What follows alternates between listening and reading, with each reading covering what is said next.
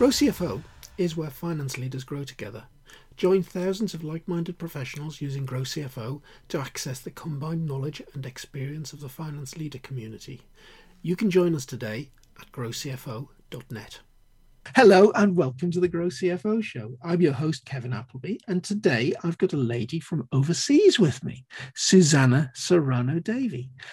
Susanna, welcome to the Grow CFO Show. Good afternoon, Kevin. Thank you. It's lovely to be here. So, Susanna, you're overseas. Where exactly are you this afternoon? Well, I am sitting on a chair in lovely Marbella, which is a small city near Malaga in southern Spain. So I'm a very lucky lady to live here, and I still have reach all over the place, like you today included. Really, really good there. And I'm looking out the window right now in the northeast of England, and I'm seeing a little bit of blue sky, quite a lot of clouds. And I know if I step out the door, it'll be about 5 degrees outside. So imagine if you step out of the door, it's about 20 degrees. You don't want to know, Kevin. If I tell you, you will hate me. Anyway, Susanna, we're not here to talk about the weather in Marbella. You're an accountant. I am. Finance leader. And so on. Tell me a little bit about you and how you got to where you are today. Right. So that's a very difficult question to answer, I guess, but I'll try and make it super brief. I am originally Spanish. So I was born and grew up in Spain like a normal Spanish person. And at the tender age of 21, I had the opportunity to go to England. So there I ended up going to university, getting married, having children, training as a chartered accountant. And sort of worked my way through first traditionally with the training contract, worked for PwC, then other firms, had my own business at a point when I returned to Spain in 2005, then sold the business, then went back, worked in industry. I worked for large organizations such as TUI Travel and then SUEGIS. Then I came back to Spain, sort of worked my way through practice, business, large organizations to the CFO role. And now that I've done all of that, I thought, right, I've got this, I've got the T-shirt, what do I do next? And what I do now is use all of that experience to support smaller businesses in their growth, supporting entrepreneurs, startups and scale-ups with the business development side and implementing anything from governance to the finance structure, to mentoring them, the people behind these projects as individuals and professionals, which I think is a really beautiful thing to do. So that's not just mentoring the finance leader, it's mentoring anybody in the exec team. Yes, absolutely. So, for instance, in the project I'm supporting at the moment, I spend a lot of time in the office working, building my own team within the finance function, but also privately mentoring the founder of the business on how he develops himself as a leader, what kind of organization does he want to continue to build, how does he deal with daily things, because he's a super bright, capable young man, but he doesn't have the grey hairs that I have. So together we make quite a powerful team. And I do that as well with the other members of the management team, if they so wish. So for instance, our CIO, he's also a very capable professional with aspirations, and so we have one-to-ones to think about how he develops as well. So it's not just about how they do the job and the business itself, but about them as growing individuals. So are you purely sitting there with a mentoring hat on, or have you got a little bit of a virtual CFO hat on as well? Yeah, I do. I can't stand having a single hat on. So that's one of my pitfalls in life. I love variety and I love projects. So here I am officially the CFO, and that's how I suppose justify most of my charges and my time here. But I'm that I suppose critical friend is a good description for it as well. I think mentoring, it's a big word, and things like coaching as well. People sometimes confuse the two. So I have training, I have done training to allow me to also develop that side of the support that I provide. But I think mentoring is great because you can, it's not about telling people what they have to do or what you think they should do, that would be pointless. But it's about asking the right questions. It's about making them see situations from a different perspective. Right, yes, yes. That helps sometimes just find solutions and suffer less in the. I'm a great believer that the individual has to come up with a solution by themselves. I agree. But you can push them in the right direction, or you can suggest alternatives they might not have thought of, or allow be a sounding board to effectively look at a number of options. I agree. And I think, for instance, with traditional coaching, where the coach is not supposed to put their, what you call their opinions or their experience, the coach is supposed to be clearly just a blank sounding board. When you have experience with particular challenges, you can be, I think you can shorten the process because you don't go around in circles so much. And one or two questions well placed can mean that person can find their own solutions, but going straight there rather than wasting a lot of time and effort. I think that's where the person that's been the CFO, and as you said, done that, got the t-shirt, is therefore in a brilliant position to be the mentor, because no, there's nothing new under the sun. Having said that, being a CFO for a few years, most of the problems that are going to creep up with the people you're mentoring will have crept up in the past in a slightly different format. I know. And I think there are different types of mentoring, which is probably a posh word for something that many of us have done for years on the job. Yes. So I think, I have mentored over the years my direct reports, my colleagues in other parts of the organization, because that's what you do naturally when you're supporting each other. And I have been lucky enough as well to work with people that have really made me understand what I needed to do to be more effective as a professional and as a person, and as a consequence to be more successful and to be happier.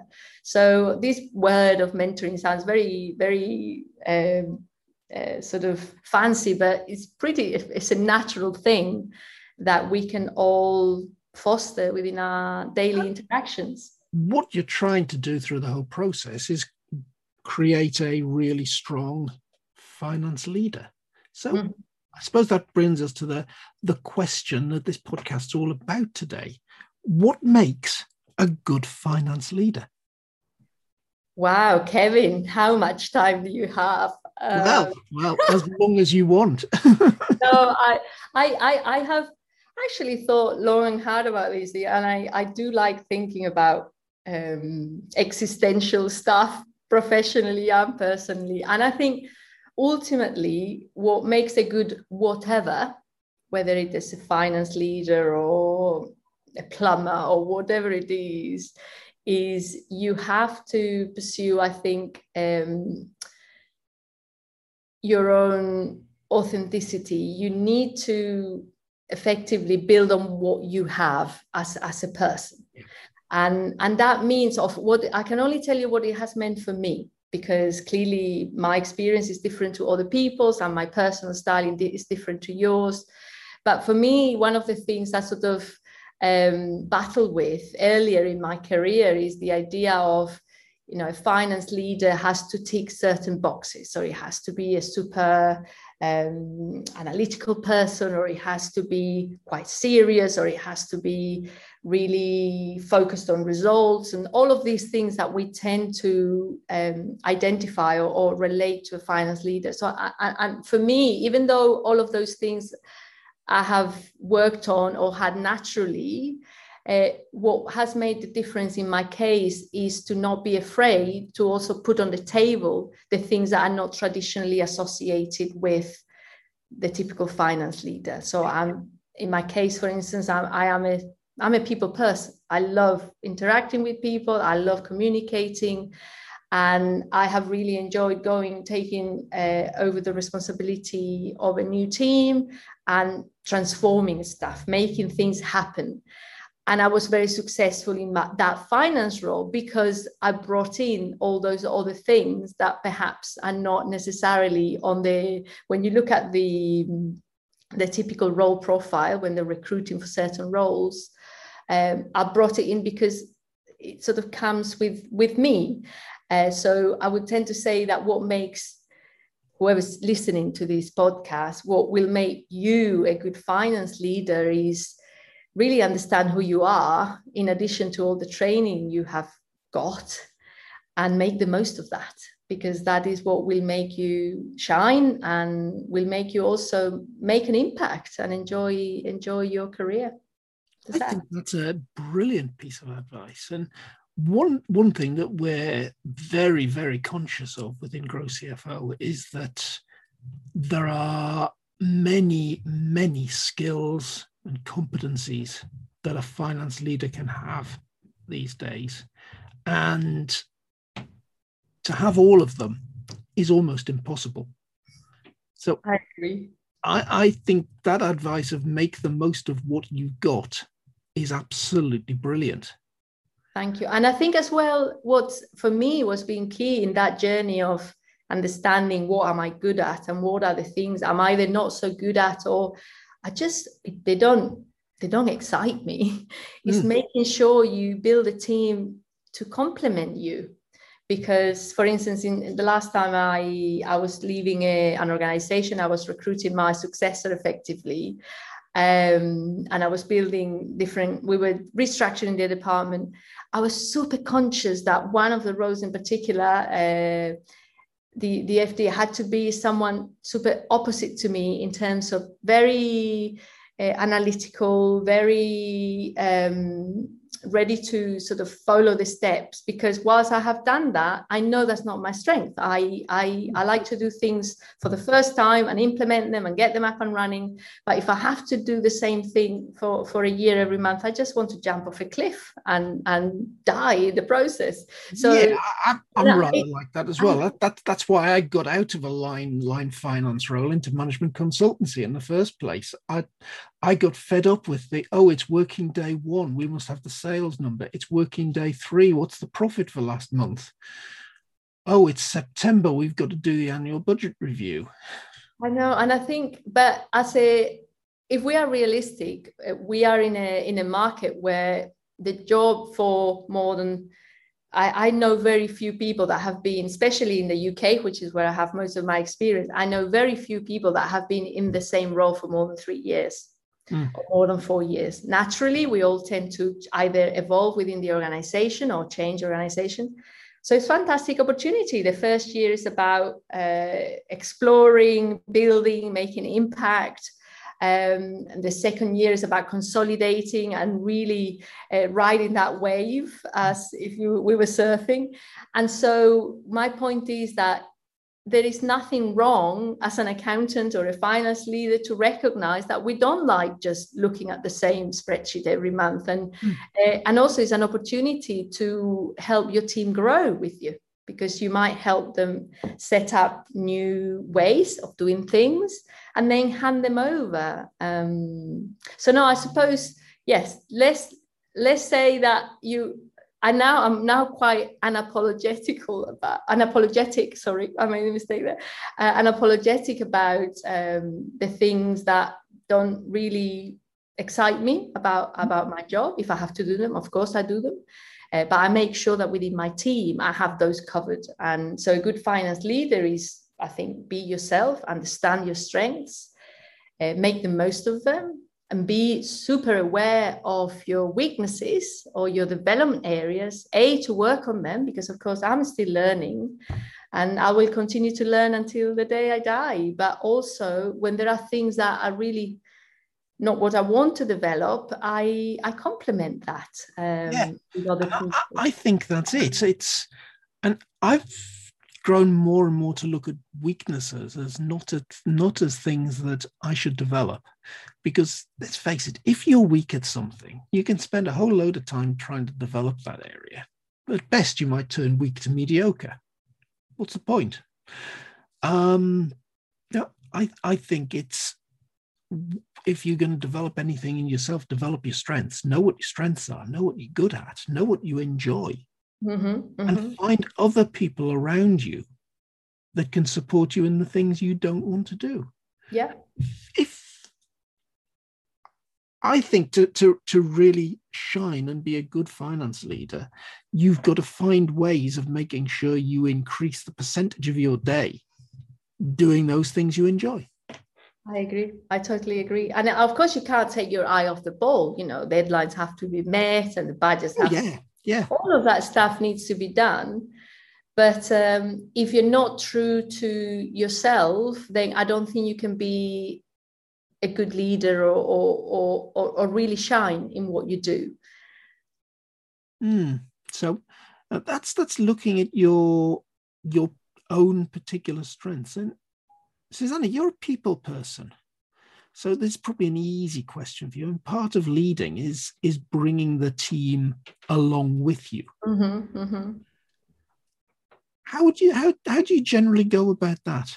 Yeah. Well,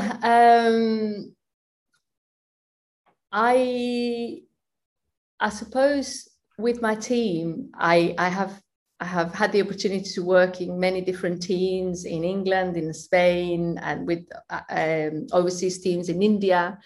So the way I approach bringing people on the journey is, I think, first and foremost, recognizing that they're individuals to begin with. Mm-hmm. So I am the kind of team leader that, whilst I have high expectations and the quality of the work that the team produces, I like to think that is high, because I have high expectations of myself and therefore my team. I always put them first in a way. And so I think it is important with your team to, especially earlier on when you take responsibility over a new team or you have a new direct report, to really invest time in understanding them, how they see their role, what are they suffering in terms of barriers they might find along the way. And that can sometimes be really difficult when we're in that hamster wheel, as I call it, that you have back-to-back meetings all day and your to-do list is longer than you'll ever be able to complete. So for me, I've always made time for that, because in my opinion, there is a payback if you put the people first. I think it's also important to be willing to listen and really listen, because I'm the terrible listener. Oh, I'm the worst listener you could get. And this is one of the development areas that I have worked hard on developing, because I consider that is absolutely key. And it's very easy, especially earlier, or in my case, again, I speak from my experience. I had this complex of being this heroic woman that would come and rescue my team and implement better processes and make my office a happier environment and all of this. But actually, if you think you have all the answers to begin with, it can be a really lonely ride. And it can also mean that you may get something that is, in your view, super perfect, but you will lose opportunities along the way too. So I think bringing the team on the journey with you is about having a vision, because I have had a vision. I always have a vision, but being prepared to modify how you get there. And if need be, change your course a little bit, because ultimately, as a team, you want to move forward. As an organization, you want to move forward. Have you ever been in a finance function that is perfect? Of course not. Family that is perfect? Of course not. So one of my mottos is, I do tell this to my team, is as long as we're making progress and we're moving in the right direction, I'm happy. So being open and willing to listen, I think that's really important to bringing people on that journey. So you've worked in different countries, mm-hmm. different industries. Mm-hmm. Yes. Do you feel that you've had to adapt your style of leadership according to where you've been? That is a very interesting question, because I remember when I started learning about the different personality styles, you know, the direct people and the analytical people and so on. One of the things they tell you there is you need to be aware of other people's styles so that you give them what they want or need to either influence them or manage them. So I suppose the book answer to that question is yes, but the honest answer is not as much as the book says. And what I'm trying to say with that is that I am very aware of my personal style, and I am aware of if there are elements of that that may become overpowering or counterproductive, I tone it down. But that doesn't mean I change totally. I am Susanna. I can't be anyone else than who I am. So I think it's about remaining who you are, but just toning things down depending on the context. And I don't think it's only about the country. It's about every organization and every team has a totally different culture. Mm-hmm. And so in some environments, you just have to be more patient than in others, no? Or at least that's what I think, that sometimes leaders come in with a lot of pressure to deliver quickly, and you can cause quite a lot of friction within the team. So it's managing, almost like you're managing upwards and also managing downwards, but in different ways to get that balance. Mm, yeah. So a good finance leader. Let's assume we're talking about the CFO. Yeah. These days, a CFO generally is the business co-pilot to the CEO. Yeah. Yeah. And what do you think makes a good co-pilot? So I think that partnership is difficult to get right. Or at least in the way I have observed it in different organizations, how I have lived it when I've had that number one role. I think if you go, in many organizations, the finance leader is almost like the boogeyman that doesn't let you spend any money. And then what happens is that people... I've worked with a few of those. The people do all sorts of weird and wonderful loopholes, and they hide things from you, right? Mm. So if you go into the very purist or puritanical, risk-minded, tick-boxing kind of leader, you will not bring, you won't be a member of the team. So that's a sort of end of the spectrum that wouldn't be successful in terms of that co-pilot. Having said that, if you go all the way the other way, say, oh, don't worry, yeah, sign that contract, yeah, give them credit, yeah, don't worry, then you're not doing your job correctly. So for me, a good co-pilot is about keeping that balance right where possible, or mostly, because sometimes what's right today to report a good result is not necessarily what's good tomorrow for risk management purposes. And it's that balance. And I think to get that balance, I suppose in general, how I approach my jobs and my relationship is about trust. If you can't really have a very open conversation with the CEO and share what you really think and where that balance might be, then you can't be a good co-pilot. So yeah, I suppose it's that. Being balanced between those two ends of the spectrum that you can take, and being having a good, solid personal and professional relationship with that other key role within the organization. A good CFO will have developed general business skills and will know about much more than just finance. Mm-hmm. So, no, I suppose the question is, how does the prospective CFO start stepping away from the finance function and pick up those skills? It can be really tricky. I was very lucky, as I said earlier in the conversation. There was a period in my life that was an entrepreneur, so I learned a lot of the things that were relevant to the general business environment on the job rather than out of book. So I suppose when I think of some of the people that I have worked with and people in my team, that's a big challenge, effectively, because they are so bogged down into delivering the deliverables of finance that they don't often get the chance to peep into what's going on in the business. For me, I think it's a combination of one hand, your natural personal curiosity about the business and looking for opportunities to understand how it works. But the way to do that, I think, has to be through relationships within the business. And I think I remember I had the opportunity to go on a development program at Dentsu called Women and Leadership. Mm. And at the beginning, when they invited me to join, and it was the first year, so it was sort of pilot year, I thought, it's a bit sexist, isn't it, to go on a Women and Leadership program. I tell you, it was transformational for me. I learned so much. And one of the things I learned on that course, and I wish I'd learned much earlier, is that to be successful in an organization, and above all, to be successful as a leader or when you're growing, when you're ambitious in your career, it's all about relationship management and stakeholder management. So if you think you can learn about the business or develop in your career without making time to connect with people throughout your organization in different departments, it's not going to work.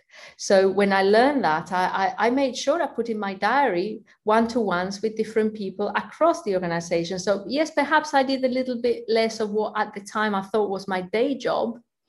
But for me, there was a sort of the penny dropped that part of my job was also to build those relationships and to understand about the business, not just to deliver the P&L or the variance analysis.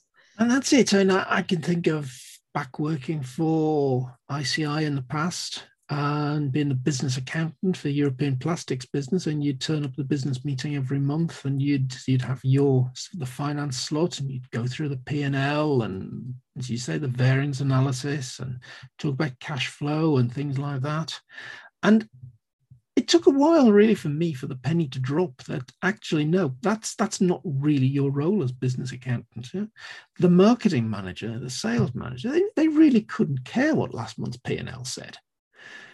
And I very quickly learned that I had to start finding out about what the problems were that were keeping them awake at night. Mm-hmm, exactly. And it was far more useful to go and talk to the sales director about the 2 or 3 customers that were fairly key to the business progressing forward, were key sales accounts, but perhaps had some cash flow problems. And how do we manage the cash flow problems? How much credit do we give them? And talking to them about the financial angle of some very practical business problems. I agree.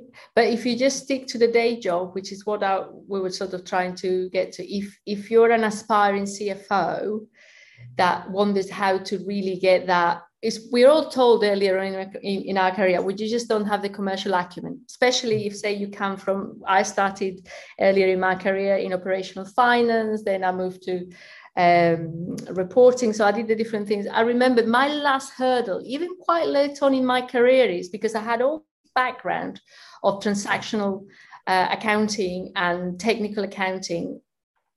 On paper, I just didn't have that that golden commercial acumen. So how do you get commercial acumen? I think you get commercial acumen by just spreading yourself in the organization and getting out of that, the to-do list. If you don't do that, you just can't see what's behind the numbers. And it's almost like a very clinical exercise that, as you said earlier, nobody cares about. Yeah. And just spending time talking to the other members of your business team, not because there's necessarily a finance problem that you've got to go solve with them, but just finding out what they're doing, what their current issues are, what are the current things that they've got to address. I think makes a huge amount of difference. And like you, qualified as a chartered accountant, so qualified in practice, doing audit, I did. I did some accounts preparation, but then moved into my first role in ICI was in internal audit. Okay, a little bit different because you started auditing not just the accounts, but you audited some of the internal controls around. You got involved with some of the potential frauds that were taking place. That's the famous story of the ICI doors fraud. Oh, wow. Yeah. Were you involved? Just so long ago, I can't even remember the details of it. But somehow on this particular modernization of an office block, we managed to spend money on 4 times as many doors as there were actually offices in the building. But yeah, it takes a bit to step out, and an awful lot of people we find in Grow CFO have come up through that, qualify with a PwC or so on, move into industry, become a financial controller, maybe then become a head of FP&A, maybe become the head of finance. But all of that is around controlling the numbers, making sure the bills are paid, making sure the books are in order, producing the accounts on the right time. It's all very inward focused. And suddenly, I agree. I want to move on from being head of finance. I've got to stop looking inwards at the finance function, and I've got to start looking outwards at the rest of the business. And there are also other ways you can get some of that experience outside of your organization. For instance, one of the things I do is I volunteer with a charitable organization, the YMCA England and Wales. Yeah. I'm a member of the finance committee. So and there are people there that perhaps don't have the experience that I have. So earlier in their careers within a finance or audit environment, that's a great opportunity to actually get to see what a board might talk about from a finance perspective in this particular instance. But you get to see more than just the reported numbers, and you might get to hear about, I don't know, challenges with managing premises and contracts, or guarantees and all sorts of, or investment of surplus funds, and I don't know. I just think that you need to look outside of your day job, and I think now that we're talking about it and getting to the end of it, I think it's about that. It's about looking beyond your to-do list, beyond your day job, and thinking, how can I get a little bit a peep into what goes on into my own business or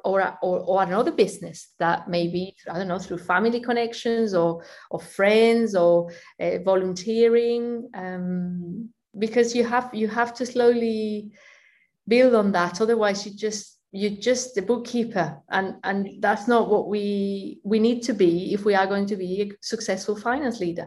Yeah, absolutely. So I think we've covered 4 or 5 really good points there, Susanna. I think point 1 was what makes a good finance leader. I think the first point that we made was you've actually got to know something about finance.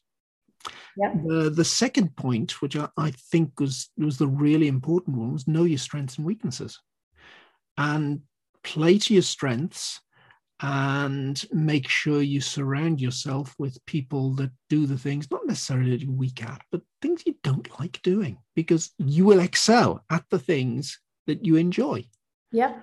The third one was all about leadership, as not just being the leader of the numbers in the business, but you need to be a leader of people. Mm-hmm. Taking time out to work with your team, to develop your team, and to be a people person with a vision is very, very important. Then we talked about that partnership with the CFO. Very important to get that right. With the CEO. CEO, yes. Because you are the CFO. You can't have partnership with the CFO. That would be a funny organization that had 2 CFOs, wouldn't it? And finally, take time to find out about the general business matters that are around. Take time to talk to the rest of the business team. Look outside of your own organization to get wider experience. And I think if you're following those 5 or 6 points there, Susanna, that's a really good answer to that question of what makes a good finance leader. Thank you, Kevin. I think you've done a fantastic wrap up. So well done. Susanna, thank you so much for being a guest today on the Grow CFO Show. Thank you for having me, Kevin. A pleasure.